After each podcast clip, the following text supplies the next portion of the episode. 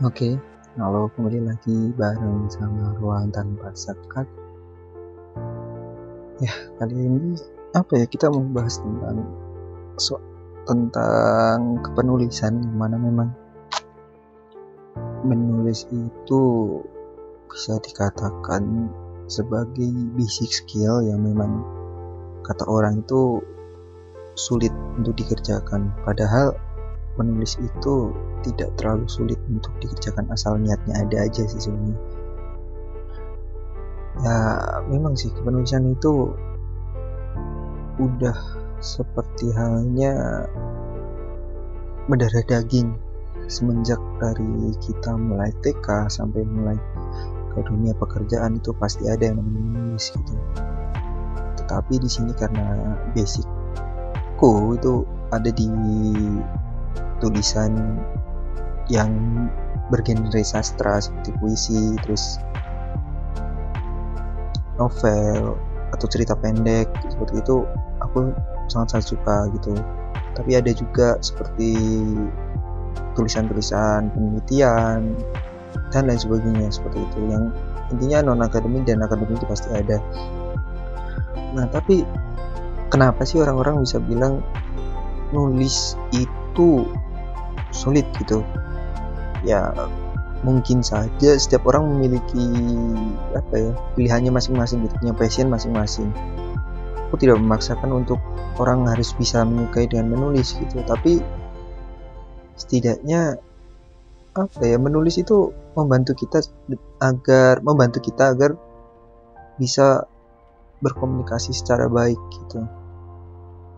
Dan memang selama ini hampir dua, dua tahun lah ya kan.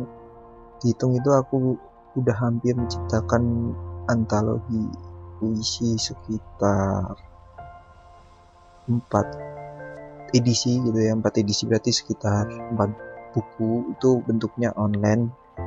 Bisa dicek di webpad nah aku udah bikin empat dan itu pun masih lanjut sampai sekarang dan belum aku sentuh karena memang selain ada kesibukan di rumah dan di kampus ditambah dengan apa ya pandemi COVID-19 yang memang sedang merajalela itu benar-benar membuat ah ntar dulu deh berhenti. Tapi bukan berhenti di sini bukan berhenti untuk tidak menulis gitu tapi menulis tapi di tempat lain gitu.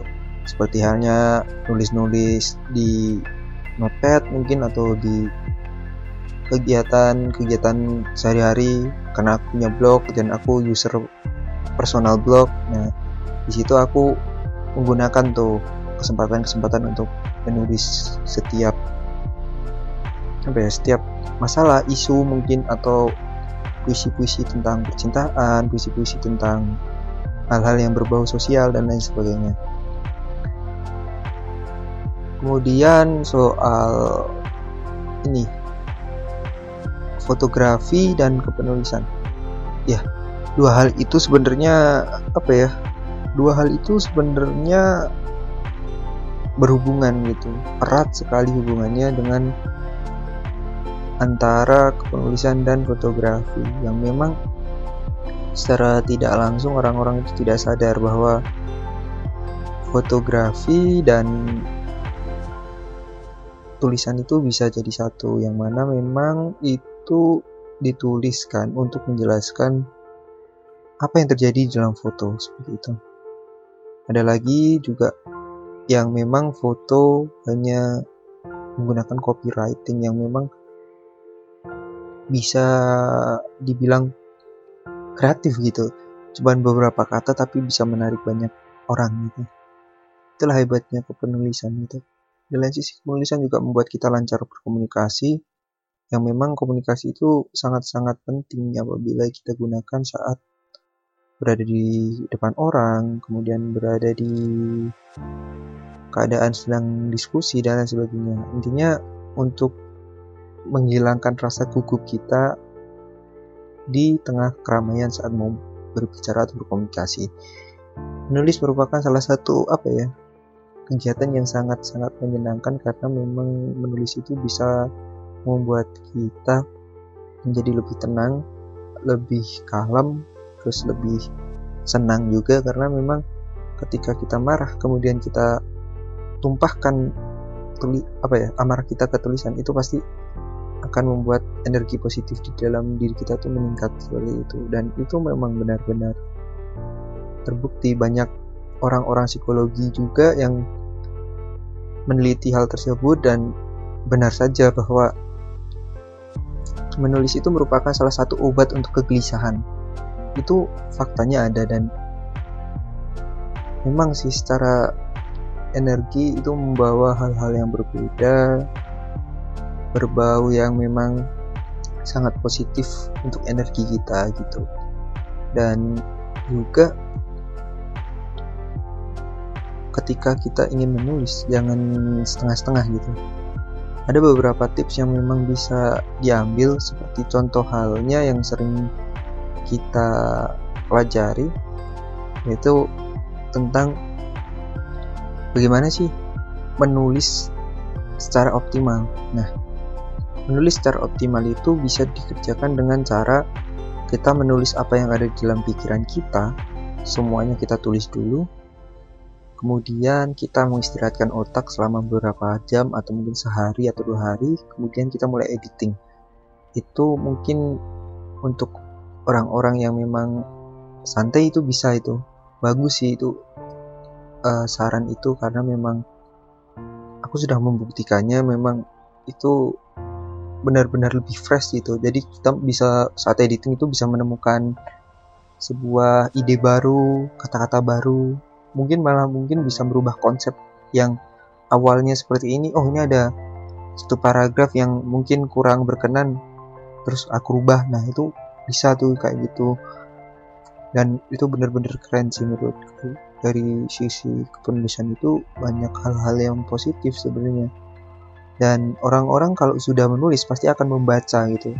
Karena memang menulis dan membaca itu tidak bisa di pisahkan, apalagi ditambah dengan mendengar. Jadi ketika kita berkomunikasi maka kita harus menulis, membaca, kemudian mendengarkan. Nah, ketiga ini tidak bisa dipisahkan dan ketiga ini sangat penting begitu. Yang pertama yaitu tentang menulis pasti udah ya tadi menulis nah kemudian setelah menulis kita akan membaca nah, membaca ini kita akan menambah wawasan mulai dari wawasan ensiklopedia pengetahuan umum wawasan tentang politik dan lain sebagainya banyak sekali tulisan-tulisan yang memang bisa dipelajari oleh diri kita gitu. Selain itu, kita juga bisa menulis melalui cara dengan mendengar. Nah, mendengar ini biasanya melalui cerita-cerita orang gitu. Seperti pengalaman seseorang, terus pengalaman seseorang itu diceritakan ke kita, kemudian kita terinspirasi dan ingin mengambil untuk dijadikan tulisan seperti itu. Kemudian ada beberapa yang menurutku agak penting ya ada beberapa tips dari aku. Kalau memang kalian ingin menulis jangan pernah untuk lama-lama berada di depan sebuah layar laptop ataupun di depan kertas gitu di depan apa ya layout kita gitu frame kita. Nah itu kadang bikin kita nggak fokus malahan. Lebih baik dikasih jangka waktu gitu ketika kita nulis istirahat dulu kemudian mulailah untuk tetap menulis gitu. Tahap per tahap itu. Itulah dari aku ya mungkin ya. Oke see ya di podcast berikutnya. Terima kasih